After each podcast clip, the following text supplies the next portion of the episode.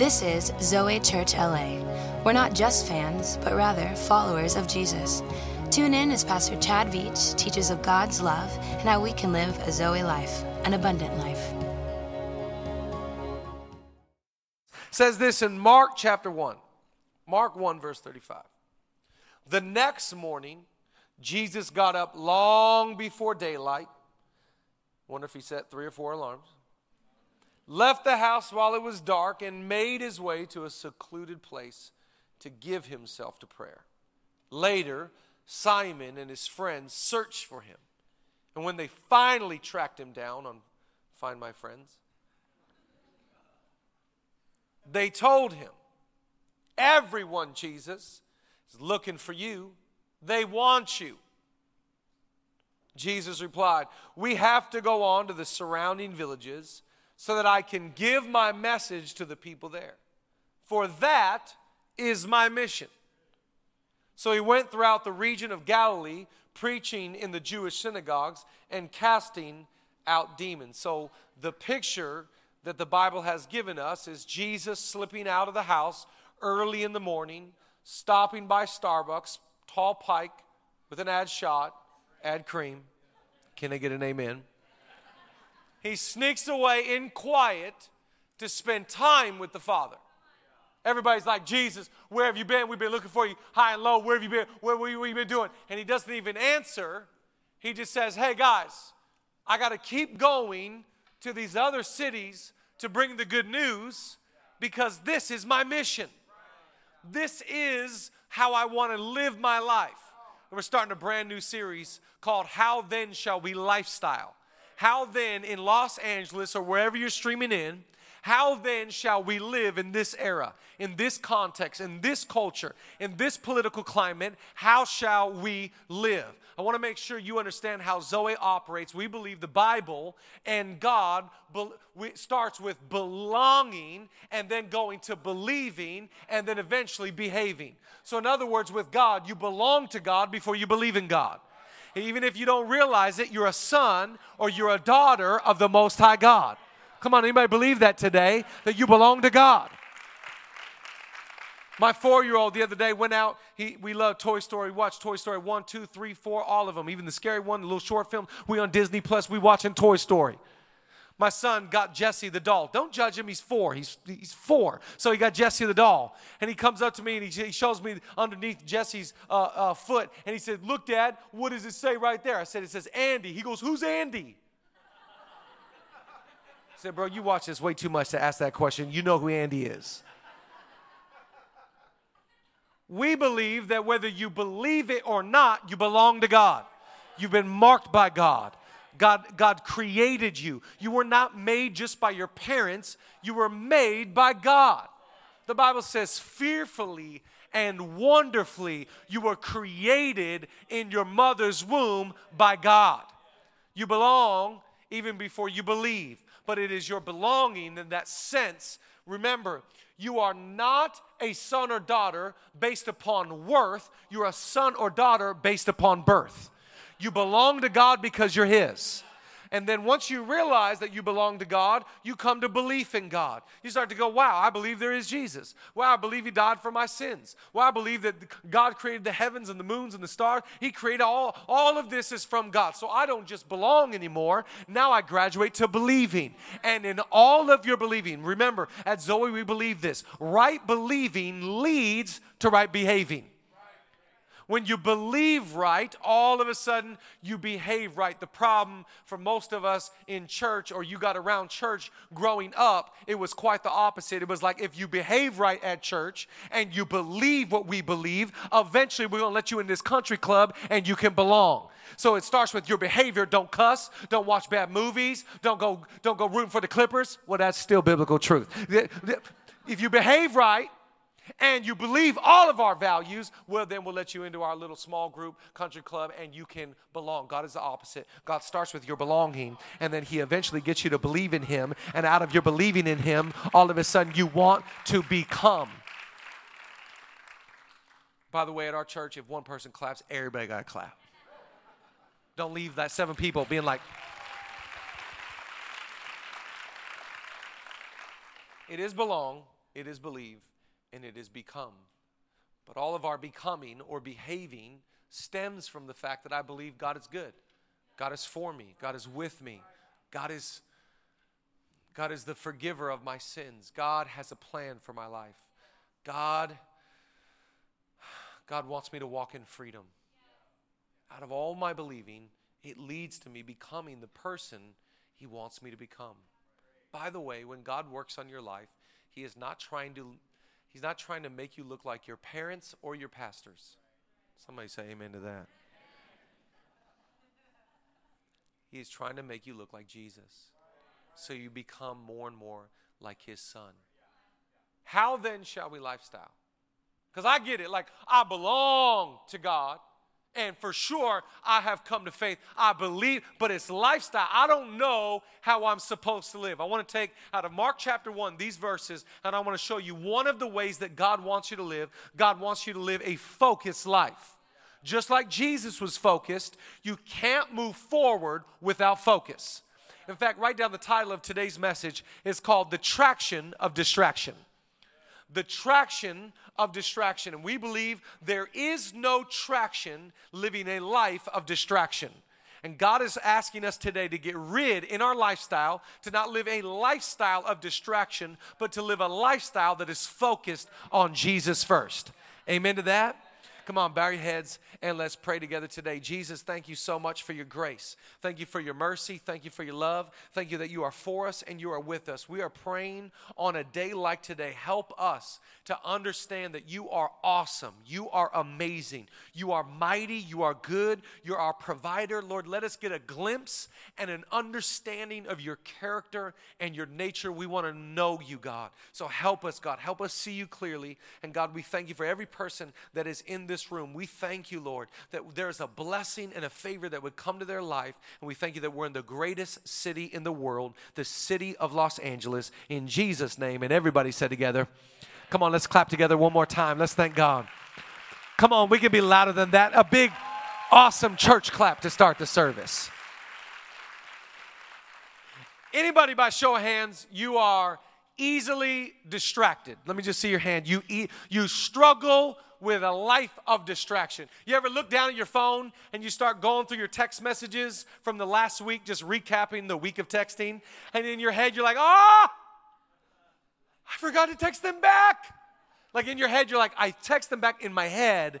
I just never, I, am I preaching to anybody's pain right now? Just like, cause I got distracted. Like in my head, I replied. In my head, I said it, but I never, I never wrote it down. I never, I just, I got, I was just doing this and then someone, and then I just, I got distracted. There's nothing worse than being distracted. There's nothing worse than being around somebody that's easily distracted.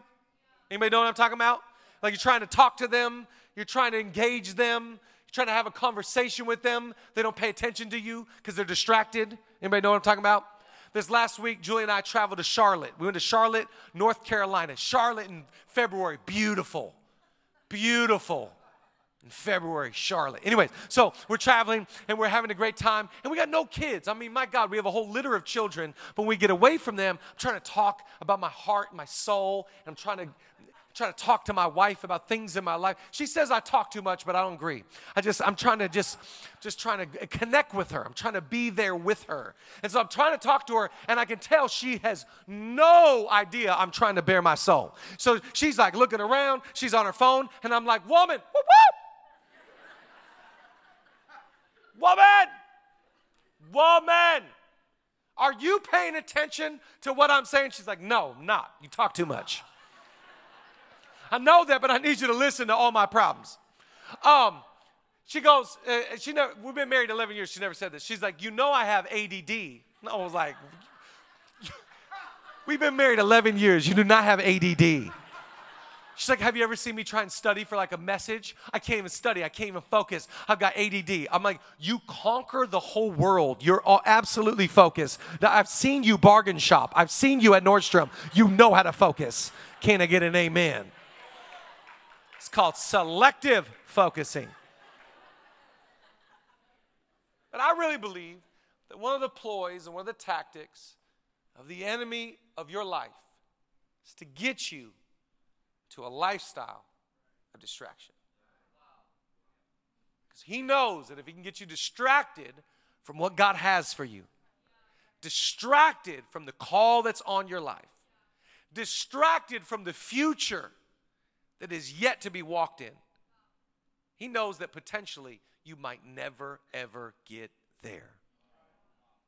It's called the traction of distraction, and the only way you can move forward is with focus. I think there's three reasons why you and I struggle with focus. Write them down. Number one, it's because of sin.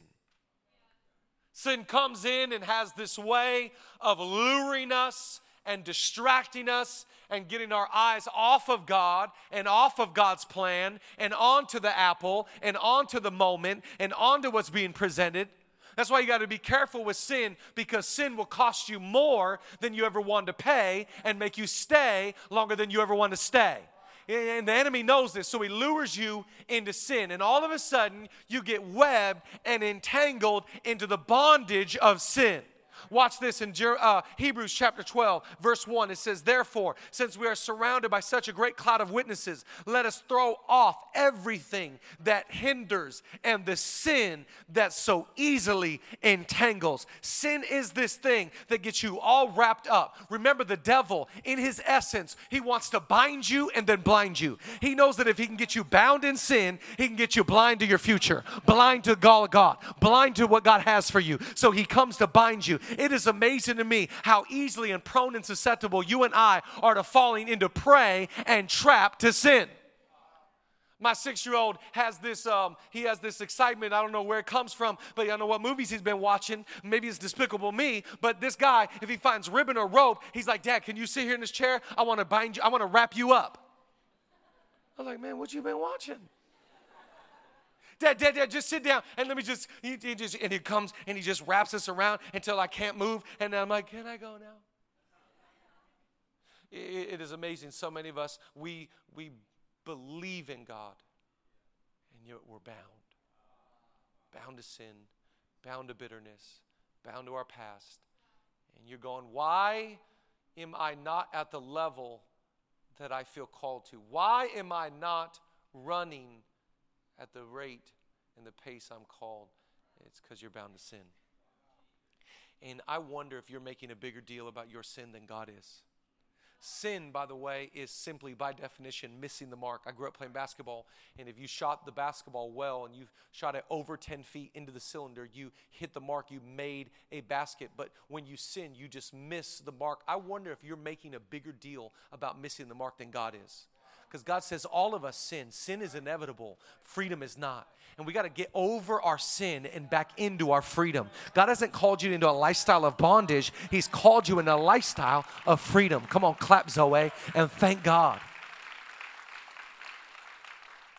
The first one that binds us and distracts us is sin. We are distracted by the indulgence, by the pleasure, by the shame that comes from sin. The first one is sin. Write down the second one. The second one is self we are so self consumed and self absorbed, and we are so into self. It, it's amazing. In a narcissistic society, narcissism wins. And so we think about ourselves and we indulge on ourselves and we just love self and we just parade self and we just, we think about, it, you ever notice how selfish you are?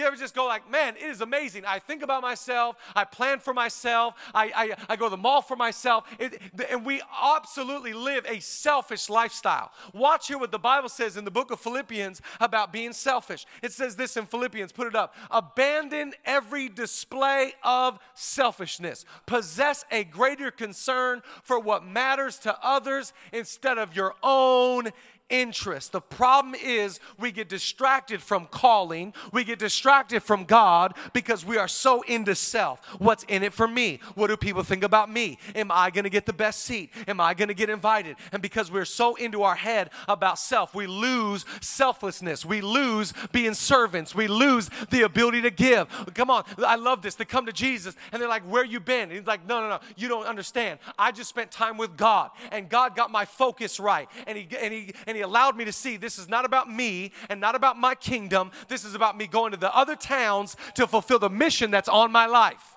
You will never live a purpose filled life being selfish. But when you spend time with God and get your focus right, the, the, Bible says Jesus would always slip away to be with the Father. He would always get his little his little Americano and half and half and sneak away to be with the Father. Why would he do that? Because he knew this allowed him to get focus, and focus allowed him to get self out the way. So watch what Jesus says, two verses. Watch what he says, put it on the screen. I love these two scriptures and truths about Jesus because he was a man of selflessness. John 6 38, for I have come down from heaven not to do my own will, but the will of him who sent me. John 5 19, so Jesus said, I speak to you timeless truth. The Son is not able to do anything from himself or through my own initiative. I only do the work that I see the Father doing, for the Son does the same work as his Father. What's Jesus saying? He is saying, I died to self. I am not about what's in it for me. I live for the glory of God. I say, I decrease, He increases. I get the selfishness out of me and I get the servant hearted into me. You cannot get this kind of heart without spending time with the Father. I spend time with God, and God's like, whoop, whoop. Hey, bro, um, life's not about you. When are you going to get over yourself? Hey, um, that's ego. That's selfish gain. That's more for you than for me, isn't it? God ever talk to you and you kind of hang your head and you're like, oh, sorry. And he's, he's slipping away in the dark and he's spending time in the quiet place to regain his focus. And what does his focus have to do with? God, help me be free of sin. And God, help me be free of self. You will live a frustrated life if you live for yourself. Because it's never enough, is it? Never enough fans, never enough fame, never enough indulgence. It's never enough. It's only enough when you serve God and you serve others. It's only enough. Your cup can only get filled, not when you live for you, but you live for others. So the first one is sin, and the second one is self. I, I, I wonder if you recognize just you were born selfish. My two year old is a selfish, selfish child. I'm like, oh my God, where did you, where did you get, you were, I see Julia's family in you. It's so obvious. My family is, we're saints. Like I'm addicted to Quest bars. I love Quest bars, and so I, I buy on Amazon. I order them in the droves, and I, these are my peanut butter chocolate Quest bars. And my little two-year-old will go into our cupboards and he'll pull one out and go, "My my Quest bar, my." I'm like, brother, these are my Quest bars. So I'm arguing with a two-year-old. Who's more selfish? I don't know. We both are. The first one is sin, the second one is selfish. Write down the third one, it's success. We get distracted by our own success. We want to be a success. We were talking about last Sunday, and I asked the church this question. If you missed last week, you can catch up on YouTube. But if you missed last week, we were talking about this question Do you want to be significant or do you want to be a success? Success is for you, significance is for others. Success is about your name and your bank account and what you can obtain, but significance is about adding value and loving people and serving others. Come on, Zoe, we have not been called to come to Los Angeles to launch three locations to be a success story. We have come to this city. Come on, clap a little bit louder. We have come to be a significant church that adds value and serves people. Like, in other words, it's not just about Sunday, it's about I love my city. It's about night to shine. It's about going out in our city to be significant in LA. We will not be significant by hosting services. We will be significant by putting other people as a priority over ourselves.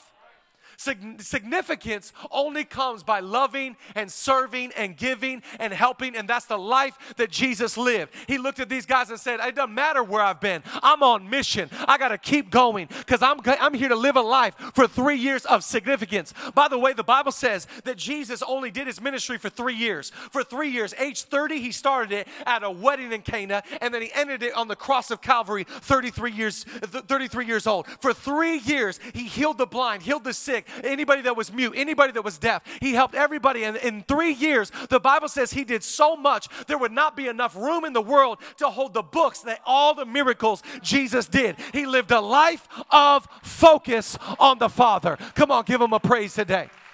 He was focused on God. He was focused. This is my mission. I'm not going to get caught up in sin. I'm not going to get caught up in self. I'm not going to live for success. I'm going to live for significance. Come on, you fishermen. Come on, you tax collectors. Come on, you man filled with legion of demons. Come on, we're going to go follow God. We're going to go serve God. It is a life of. You will live empty and dry and bitter if you live for success. You will live fulfilled and excited if you live to help and give and serve and love other people. Come on, Zoe, give them a praise today. I'm not trying to get mine. I'm trying to serve. And so you got to make a decision. Is your life going to be defined by success or significance. Tomorrow in the Staples Center, we will hold a memorial service for Kobe Bryant in our city. We'll pay tribute to a man that moved from success to significance.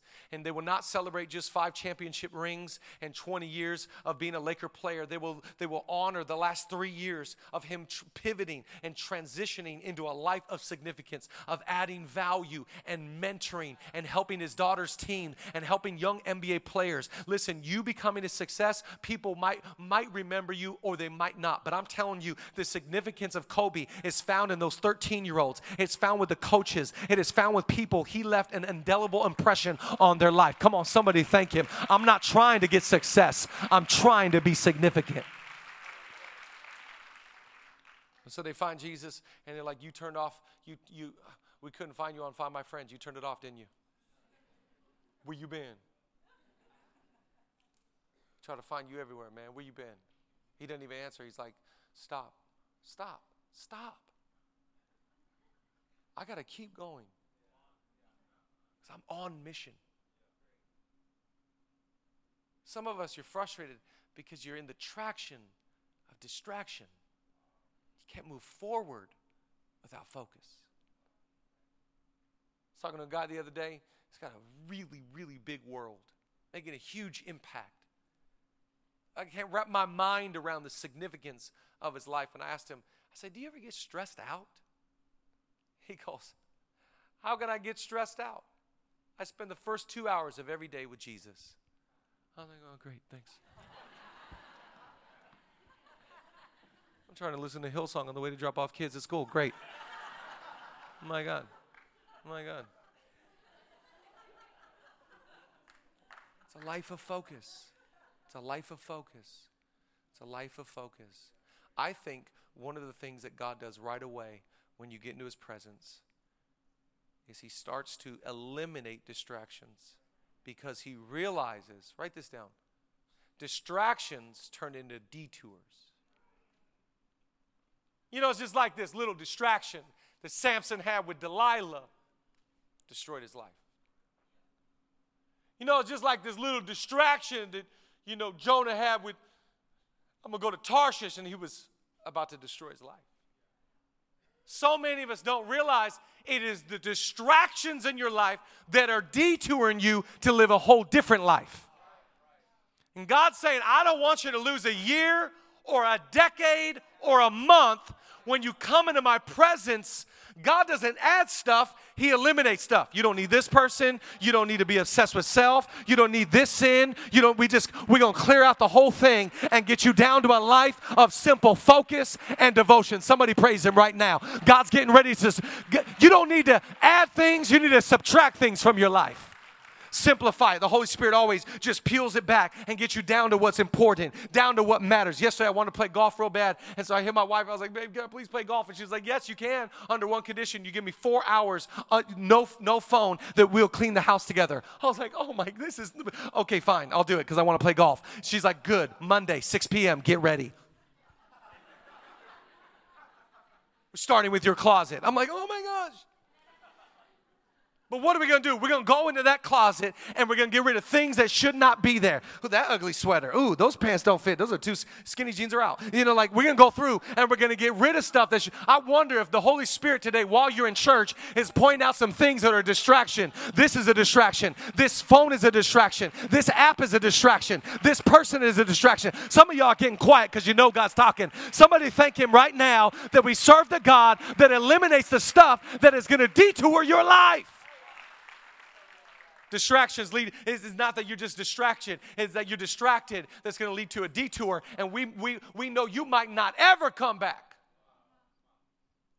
You ever get a detour in LA and you're like, you see the detour, you're like, no, no, not today. I did not budget for this. No. And you're like, oh God, please don't let it be bad. Please don't let it be bad. Please don't let it be bad. And you're like, oh my God, is today the LA Marathon? Today's the LA Marathon. This is going to cost me an hour.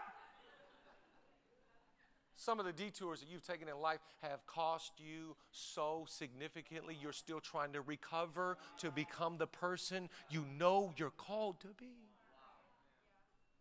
So, the first thing God does when you get into His presence is He starts to lift your eyes back on to focus. I love this. Hebrews chapter 12, verse 2. We already read verse 1, but just indulge me for one moment. This is the second scripture. We are fixing our eyes on Jesus, the pioneer and the perfectionist of faith. He is, he is, as we look at him, he is peeling back. No, no, heck no, no, yes.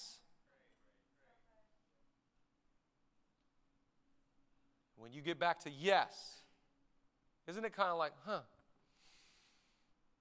That's all that really matters to me. I, what was I focused on? There's a great story of Jesus and these two sisters. He comes into their house, kind of a big deal. And he sits down, he starts teaching, and Mary, Mary sits down, and one of the sisters sits down, and she just sits Indian style, like super kumbaya. She's like, just teach Jesus. And the other sister, Martha's like in the kitchen and cleaning up, and she's like the responsible. I, I relate with Martha. She's responsible. And watch what Jesus says to Martha. Luke chapter 10, it says, But Martha was distracted with much serving. And she approached him and said, Lord, do you not care that my sister is lazy and has left me to serve alone? Therefore, tell her to help me. And Jesus answered and said, Martha, Martha, you know God's mad at you when he uses your name twice. Martha, Martha, you are worried and troubled about many things, but one thing is needed, and Mary has chosen that good part which will not be taken away from her. You are worried and distracted and consumed, and you don't need all that stuff. You need one thing, and it's focusing on God. Somebody clap and praise God. He's peeling us back to what matters the most. Come on, a little bit louder today. I feel like God's speaking to some people. Get rid of it, D- offload it, delete the app, delete the number. You don't need it. Ain't nothing will wake you up like getting that. I get it on Sundays when it shows me how much time I spent on my phone last week. Who enabled this thing? Stop sending me shame on my phone. Like, oh.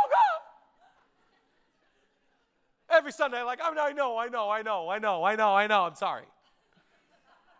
It's for God's glory. And the Holy Spirit starts to work on us and get rid of the things that we should not. It's like, if God can't get you into sin, He'll just get you busy. Sorry. If the devil can't get you into sin, I can tell by your face something didn't happen right. Because everybody's just like, mm, I don't know if I agree. And so I had to replay it in my head real fast. And I said it wrong. Worship team, come join me. I'm kidding. okay, I'm not kidding. Worship team, come join me. Here's the last thing I want you to write down. Write down this. This is a question. I want to end with a question today. What's your focus? I just want to ask you as a person, because good news, you already belong. Maybe you haven't yet to come to faith. I'm going to give you an opportunity in a moment to believe. But you're becoming, and as you're becoming, my question is what's your focus? What are you focused on right now?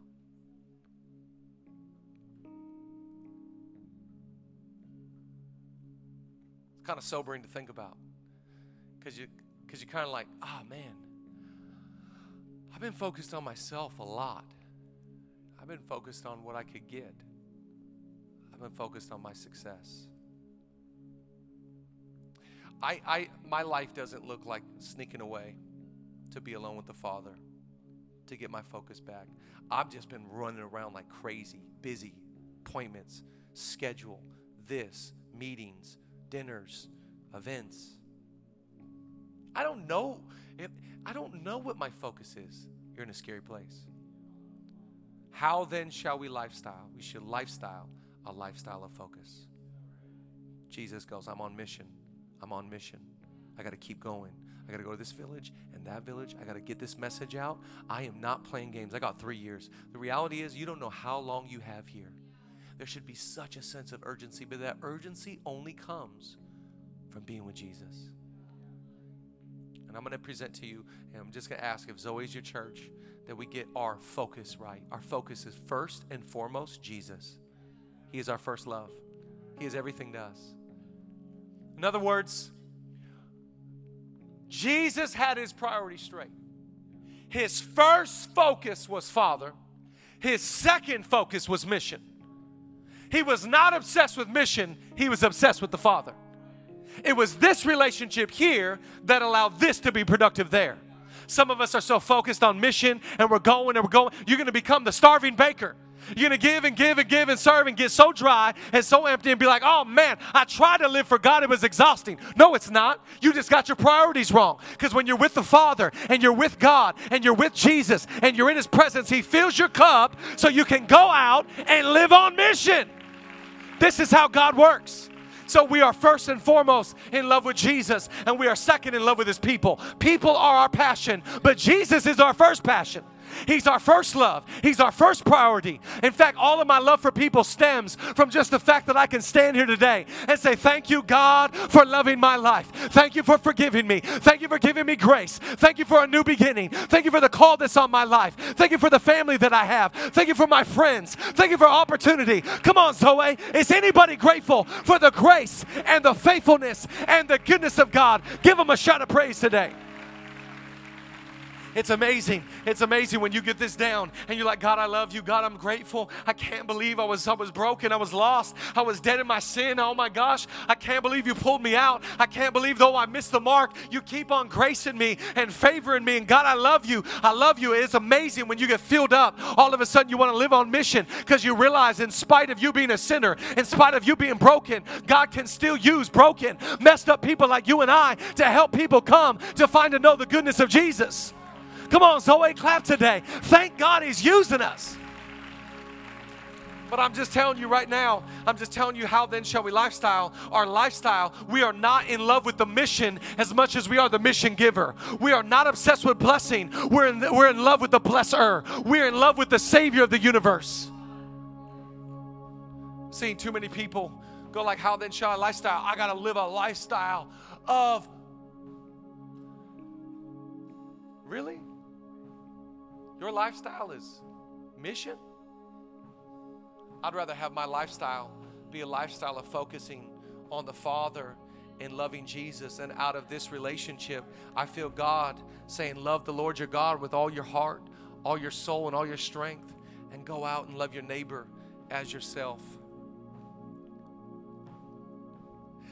Last week, we talked about lost and found and pivoting as a church from not come and see to go and tell. I really want our church to be the type of people that we're the salt of the earth, we're the light of the world. We add value to people. But I don't want you to get it twisted for one moment. It is not about the mission more than the mission giver. It is about Jesus. It is about loving Him and receiving Him. And the more I love God, the more I get quiet in my soul, the more I get my focus back, it's just easy to love others. In fact, I didn't even realize I was doing it. It's exactly what Jesus is doing here. say, I got to keep going. I got to keep serving. I got to keep loving because He's first and serving Him is second. Amen.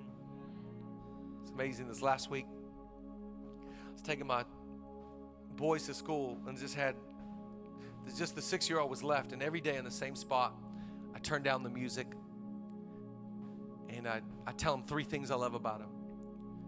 And um, so I was turning down. We listen every day to All I Do Is Win. Fire up my kids. Fast forward the bad parts. I edit my own music.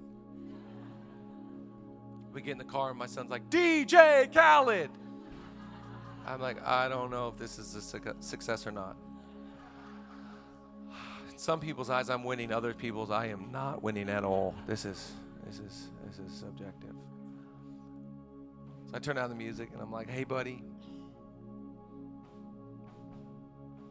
Such a sweet boy. He smirks. He smirks because he knows what's coming every day. Same thing. Kind of, he does his little smirk.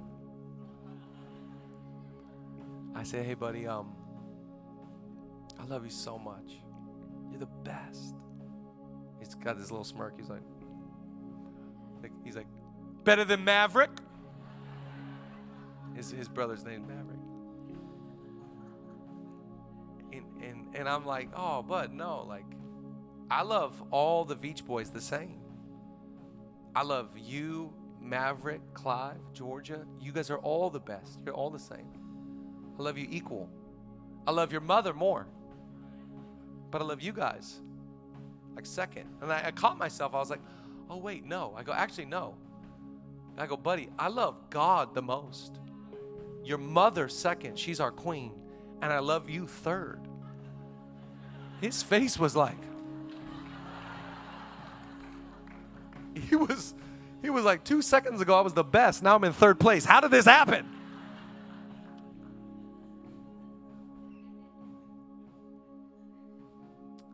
Wonder where your priorities are, where your values are. God's first. What needs to be second is second.